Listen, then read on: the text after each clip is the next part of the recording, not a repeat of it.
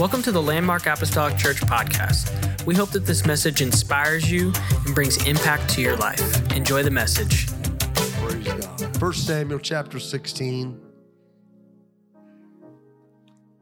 I'm here today to do exactly what Brother Jones gave you the hopes that I might do. I'm here to lend you a, a message of encouragement. he said, if you're looking for encouragement today, maybe Brother Rice will bail you out later. I leaned over and showed my wife something I wrote down right at the top of my notes here this morning, and it just said, Sometimes we just need encouragement.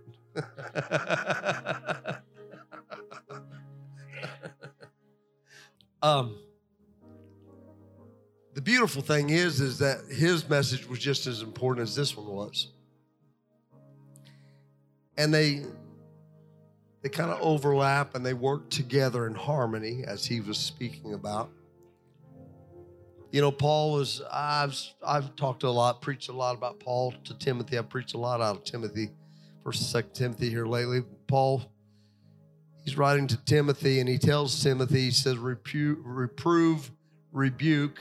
We're really good at that sometimes. We, we get a lot of reproving and a lot of rebuking, you know, reprimanding and, and uh, disapproving nods and wagging fingers and stuff. And, and that's part of it. That that we need direction, correction, all those things.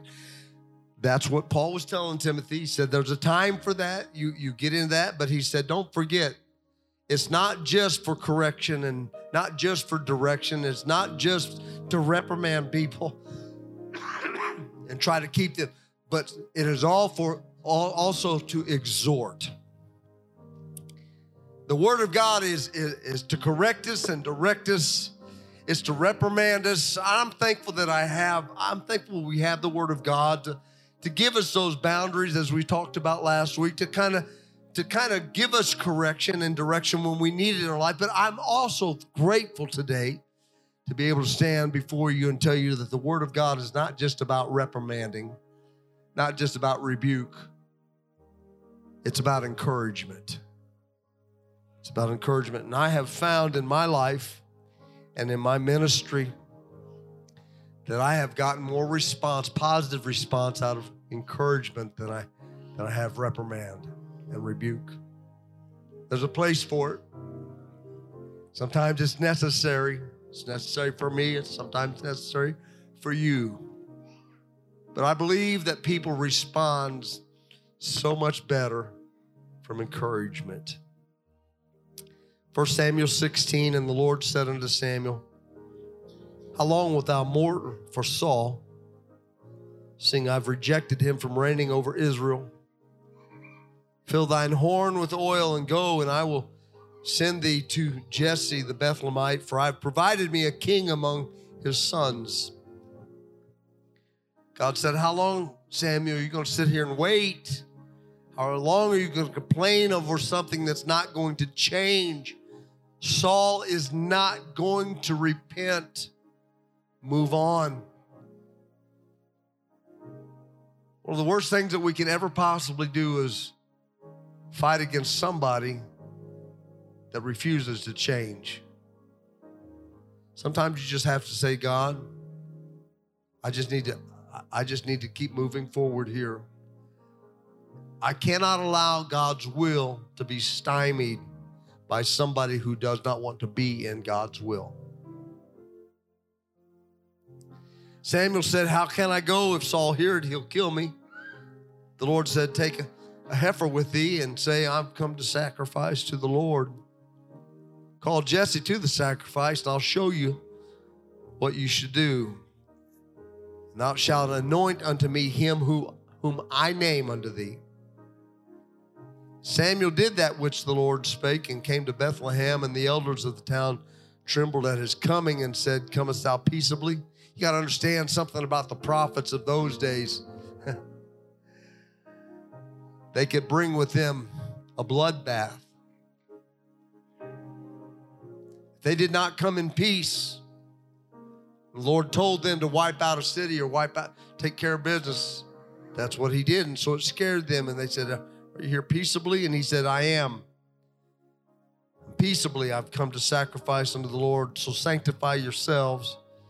Come with me to the sacrifice. And he sanctified Jesse and his sons and called them to the sacrifice. I just want to preach to you a message that I've entitled A King Among Sons. King Among Sons. You may be seated today. Thank you for standing so long. It's good to see a very full house here today, even with those that are out sick and uh, with other things going on. I asked for your prayers for me. I, I feel feel pretty good. I just I have a little little chest congestion that I'm dealing with. So if I have to stop a time or two and clear that, just forgive me and help me preach today if you would. A king among you, a king among you. Uh, I, I think about Jesse and his sons that were there that day. What Samuel must have thought, what Samuel must have seen, and what Samuel, you know, probably uh, expected to take place. However, didn't go that way. You know, uh, there, there are times I think in most of our lives, I mean, unless you are uh, really have a, large ego, but I, I would assume that here today, that most everybody sitting here is somewhat like me. You've gone through times in your life where you felt inadequate or underqualified to do what God maybe has called you to do, or maybe it had nothing to do with a calling that God had on your life, maybe just underqualified for a, a job, or you thought to yourself, I'm not smart enough, or I'm not talented enough. Or, uh, I believe that probably most of us have found ourselves sitting around at one point in life thinking those things where something was kind of being brought before us, presented to us. There was an opportunity, but but we undervalued ourselves. We could not see the value within us. And therefore, oftentimes, because of that, a lot of opportunities will slip past. I, have watched some of you this past year here recently step up to job opportunities that, that you knew were going to be challenging and you faced the challenge and you you've had to you've had some some long days and and you've you've really had some tough days that you've had to uh, deal with it. Uh, but at the end of the day, you've stuck in with it and, and you're making a change and you're making a difference. I love to see people of God, the people of God step up to the challenge, knowing that God can make up the difference. Hear me today. If you're doing what God has called you to do, God can make up the difference. If there's one thing that social media has brought uh, into most of all of our lives, it, it is every critic has a keyboard and they're able to, to, to, to criticize whatever you might do. And it really doesn't matter what it is. I've seen some ridiculous things. I, I, I happened to open up uh, social media this morning just for a few moments and and I looked and somebody had posted something on there about looking for a car and they named the price that they were looking for. And I thought, here we go, because I just know how things go. But I don't know even who this person was that was looking for the car. But I thought, well, they don't have much money to spend on a car. It's not like they're going to run down to the local dealership and say, hey, sign me up. They only had a limited amount of resources, but but I, I, immediately thought that, boy, they're going to get razzed over this when I began to open it up and look at all the different comments and, and, and people that did not even probably know who they were were giving them a hard time about the request that they had made. And I thought, what, what, what, what, what point is it? What, what difference does it make to you? Why do you have to criticize? But that's the world in which we live today. Every critic has a keyboard, and so every critic now has a voice. It's easy when you put yourself out there to set yourself up to be criticized. As the people of God, we already know that, that we're not always going to be looked at the same way as everybody else is looked at. We dress differently, we act differently, we, we live differently. We live a godly life in an ungodly world. We're pilgrims and we're strangers, we're foreigners in a, a land that we don't belong. Our home is not here. We're looking for a place that is beyond the troubles and the pains of this world. For God has gone to prepare a place for us that where He is, we might be also. And I'm looking forward to that that day. So I'm not so worried about fitting into a place that I don't really intend on staying. I'm not worried about impressing people. For the most part, I may one day leave behind. I can remember several years ago, my son called and he asked me some advice about an interview that he was going to go to. He had some inside information uh, that that let him know. He said, "Dad," he said, "the thing about this," he said, "I'm going to go to this this interview," and he said, "I'm no, I, I'm going to it knowing that I, of all the candidates, I think there were five candidates. He said, I am the least qualified for this job. I'm the least qualified." So he called me. He said, "Should I even should I even attempt?" You, you see, he saw himself differently than I saw him as his father. Sometimes we, we have a, a tough time looking down inside and pulling out anything that we see of, of value. We don't really understand that, that there's more to what's going on on the inside of us that, than we realize. And so sometimes it takes an outside voice to begin to speak words of life in, in, into somebody me being his father, I sat him down and I began to speak to him and I said, Listen to me, son. There's more going on inside of you. There's more to you than what you realize. You have more to offer than you have an understanding or the ability to understand. I, you walk into that room and don't you walk in with your head held low, head held high. You walk in, you walk in with your head held low. I had it right the first time. Don't you walk in there all down like you're the last one that should be accepted for the, that job. I said, you walk into that place and you walk into there knowing and understanding that anything is possible because God has created you to do great and mighty things. And guess who got the job? That's right. If God wants to elevate you, there is no man that can suppress you. And I want to say that to you one more time.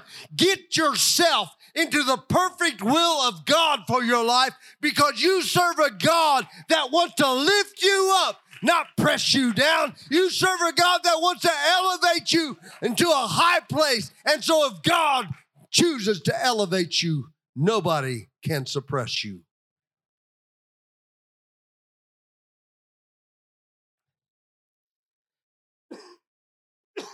As a pastor, I have many roles. It's my opinion that one of the greatest things that I can ever do for people that God has given me the honor to shepherd is to help you to believe that there's nothing that you and God cannot accomplish together. I think oftentimes we walk in with a mindset that's very low on the scale of faith. Sometimes we simply need to be reminded that there is something within us that is greater than ourselves. Sometimes we need to be reminded that when we speak to God, it's not like speaking to each other. It's not like having a conversation with a coworker about the day uh, that you're going to have at work. But when we speak to God, mountains can be moved. Amen. Mountains in your life can be removed and God can step in and God can show out what he is capable of doing in your life. I'm tired of a church that feels suppressed by the world. Amen. God has put us here as a light and we are not going to hide in some dark corner somewhere, but this church of the living God is going to step forward into the light that God has called us into.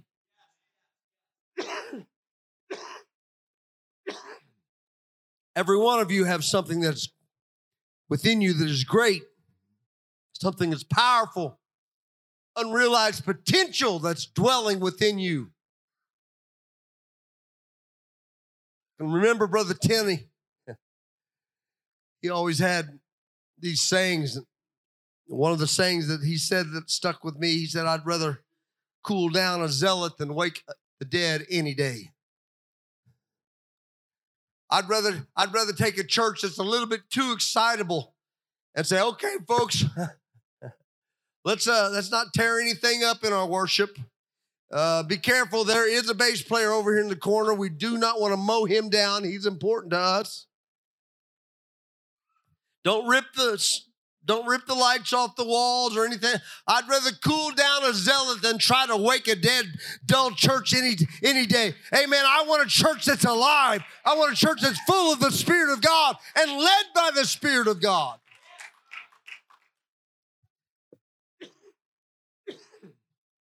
First king of Israel, Saul, he made several mistakes, but his worst mistake was when he turned from the Lord and refused to obey God's commands. Because of that, he was rejected by the Lord as the king of Israel. God would have established him, established his family. Saul had to do it his way. So God asked Samuel the prophet, go to Bethlehem. He called for Jesse to bring his sons to a public sacrifice for the Lord. At the time of the sacrifice, the Lord would reveal to Samuel which one of Jesse's sons would be the next king. Had to be a very exciting time. We're about ready to move forward. We're about ready to, to fix some things. So Jesse brings seven of his sons to the sacrifice, but he leaves his youngest son tending to the sheep at home. David was so young, so underdeveloped that his father did not even consider bringing him before the prophet. I think in Jesse's mind, he was thinking, I'm going to take everybody that's eligible, everybody that, that, that would make a good king, but it can't be David. David's too young. David's not full of understanding yet. In Jesse's mind, David was not a proper candidate for, for king, he was still just a kid. But beating inside of that young man's chest as he sat out there and he watched over his father's flocks was not the heart of a kid, but the heart of a king. God saw beyond the outward man. God looked down inside of the heart of a man. God began to see what was going on inside of that man's mind, that young boy. And all the sons of Jesse, they were all young. They were all still living at home. I, I, would imagine, by the way the, the Bible reads, they were all there with Jesse and he brings them, and they were all young and all of his sons. And God says, out of all these sons, I'm going to choose a king. It's time for decision, Samuel. It's time for decision, Jesse. So the sons lined up before Samuel. Samuel calls the eldest out, Eliab. Bible says that Samuel took one look at him and thought, this is the one. Stately, built well, handsome. He'll make a fine king. He's regal. Samuel thought, this is going to be easy. The first one that steps up looks like to me he would be perfect. He's going to fit the category of king rather well. Tall and handsome, natural leader, but God told Samuel, no, he's not the one. One by one, Samuel calls each son of Jesse forward, and each time Samuel said, The Lord has not chosen these. Now, what do we do? You know, Samuel's like, have I missed this? I surely I heard. I, I know what God's voice sounds like. I, I know what God wanted. How how could we have missed it by this much? He said, "These are all the sons you have." I mean, if somebody came knocking at your door and they they were gonna they were gonna choose, you know, they Easton, 10 or 11 years old. I mean, you know, smart kid, makes good grades. I, Bennett, he man, he's firing right up there and witty and smart and and, and they're both handsome boys. And Reddick, he's he's just he's a little too young yet, right? And somebody said, We're gonna make one of these three boys king. I mean, typically, you might not even brought him out. You might have been just like Jesse. Says all the sons that you have, Jesse Said, There's still one more. He's my youngest. He's out in the fields tending the sheep and the goats. Samuel said, Samuel said, Go get him. We're not even going to sit down until he arrives. For Samuel 16, 12 says, He sent and brought him in. Now he was ruddy and with all of a beautiful countenance, goodly to look to. And the Lord said, Arise, anoint him, for this is he.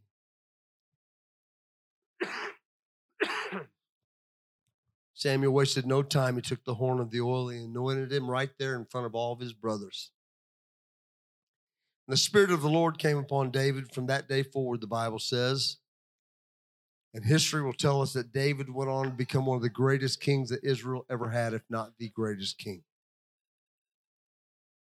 Not really sure what happened to David's seven brothers. We only hear of them one more time during the story of Goliath. And the next time we hear of them, we see that they're hiding behind rocks as their youngest brother David walks out on the battlefield by himself.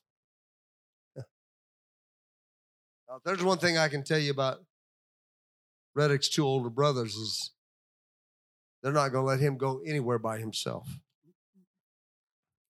If it looks like trouble, they're going to protect him. They're, they're already like that.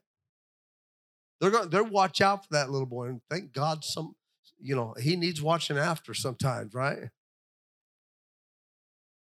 No telling where you're going to find him. He's learned how to how to get the doors open now. So we got to make sure we got all the doors locked. He's not quite figured out how to unlock him yet, but that's probably next. But David did not have brothers that he stepped out on the battlefield. They're like, You're on your own, man. Good luck to you. Probably thinking that that's going to be the last time they see him.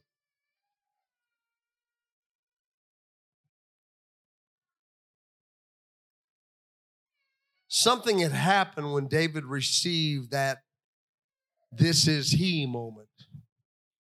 Samuel takes the oil, he looks at David, he said, This is he. You need to understand today that God has chosen you. You are a royal priesthood. You are a chosen generation. You have been chosen and you have been anointed. You have had your own personal, this is he, this is she moment. God has placed something inside of each and every one of us today. Something so powerful, something so revolutionary. Amen. Something so great, something so mighty. There is a power living within each and every one of you that allows you to step out onto a battlefield against enemies that are much greater than you in size and number and strength. And yet, when you walk off of that battlefield, you don't walk off defeated. You walk off a victor. There is victory in this place, but I've got to help you understand that you have had a moment a, a, when Jesus Christ came into your life where he said, This is he, this is she, they are my people. Somebody needs to comprehend that this morning. You have something great inside of you. There is a presence of the King that dwells on the inside of every single Holy Ghost filled child of God in this place.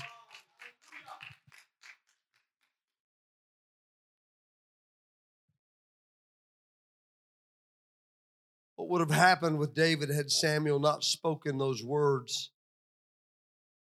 I have to wonder if he would have ever left the pasture. Would he have ever conquered the giant? Would he have ever sat on the throne?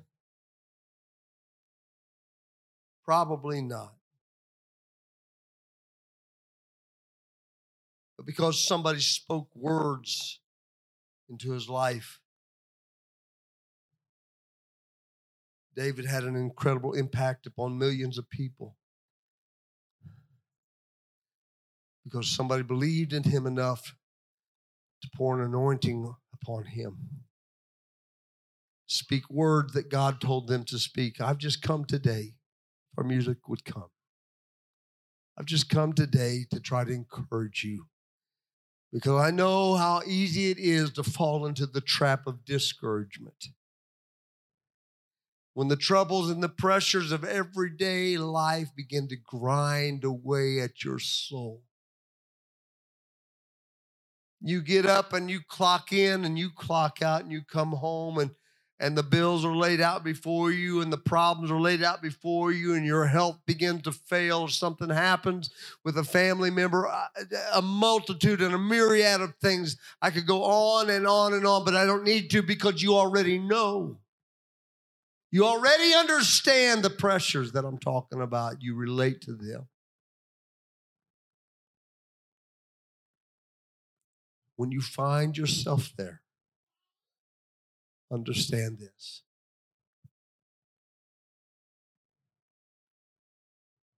You've been chosen as a king from the sons.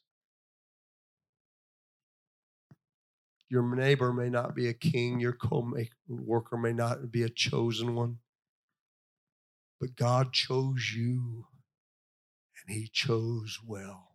Would you stand with me today?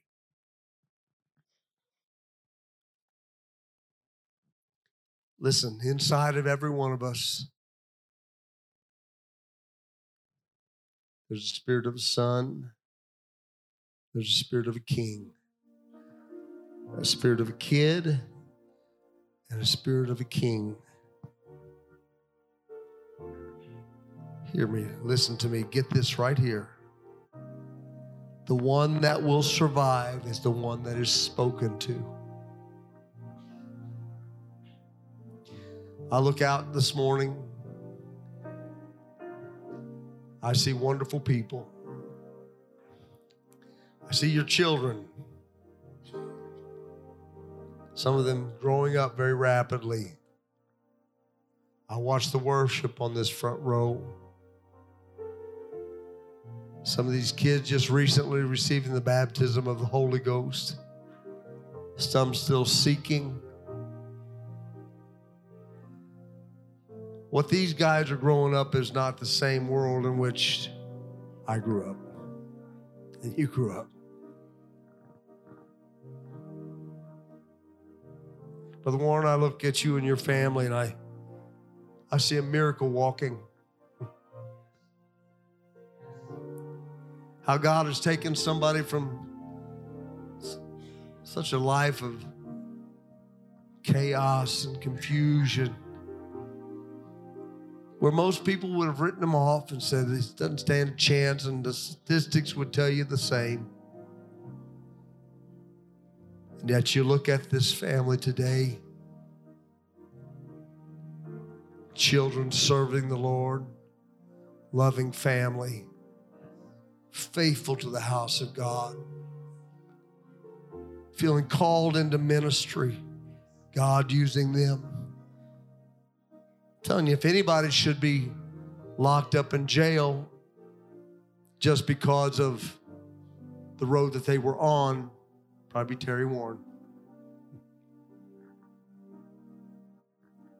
The path that was, he was on was, was leading in that direction. There were two voices, two choices a son of the world or allow the voice of the king to begin to work in his life. Somewhere along the line, somebody spoke some encouraging words. Hey, there's a better way.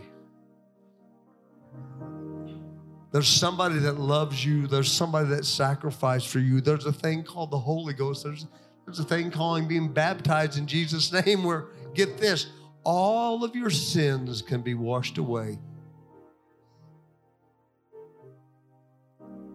to have sins washed away.